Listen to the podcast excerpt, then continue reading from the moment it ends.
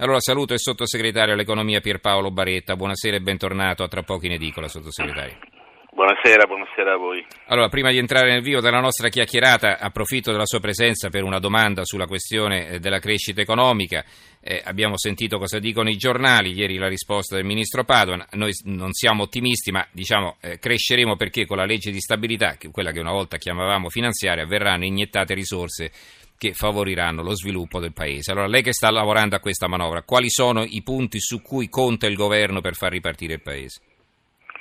Ma innanzitutto un primo intervento molto corposo è 15 miliardi, ripeto 15 miliardi per impedire l'aumento di due punti dell'IVA, cosa chiesta da tutti che il governo sta facendo e la valutazione generale è sempre stata che se ci fosse questo aumento avremo un crollo pesante dei consumi. In secondo luogo una iniezione alle imprese con uh, il superammortamento che si è rivelato una manovra condivisa lo scorso anno e anche un super super ammortamento per le imprese che, che, innovano. Voglio sottolineare che quando si parla di imprese a tutti i livelli, anche il negozio, il commerciante che deve eh, comprare una, una, una, macchina per lavorare, che deve cambiare il registratore di cassa, può con la legislazione vigente ammortizzare del 140% e eh, lo ripeteremo e anzi lo aumenteremo.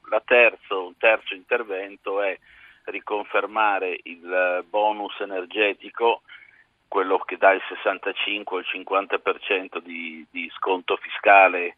Eh, in questi due o tre anni sono stati investiti dalle famiglie 27 miliardi di euro in piena difficoltà, in piena crisi, quindi un provvedimento che ha incontrato un interesse da parte eh, de, de, de, delle persone e pensiamo di allargarlo ai condomini, cioè fare in modo che questo rifacimento energetico eh, per, eh, sia, eh, coinvolga anche i condomini, cosa molto importante che metterebbe in moto anche l'edilizia. Cito solo uh-huh. questi tre interventi, poi c'è quello sulle pensioni, per sì. dire che il dibattito di queste ore eh, mi sembra molto segnato da, da, da, dalla politica eh, più che dal merito. D'altra parte, mh, mm, approfitto per fare questa osservazione, come abbiamo sentito, molti critici eh, non dicono una ricetta diversa, paradossalmente dicono che bisognerebbe che abbassassimo gli obiettivi.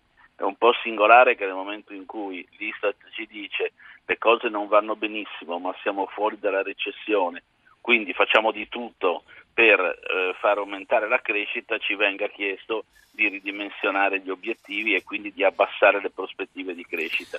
Capirei se uno dicesse con le vostre proposte non si raggiunge l'obiettivo, ci vogliono queste e queste cose da fare, ma che ci venga detto avete peccato di ottimismo, uh-huh. abbassate i conti, mi pare Senta, controproducente. Mm.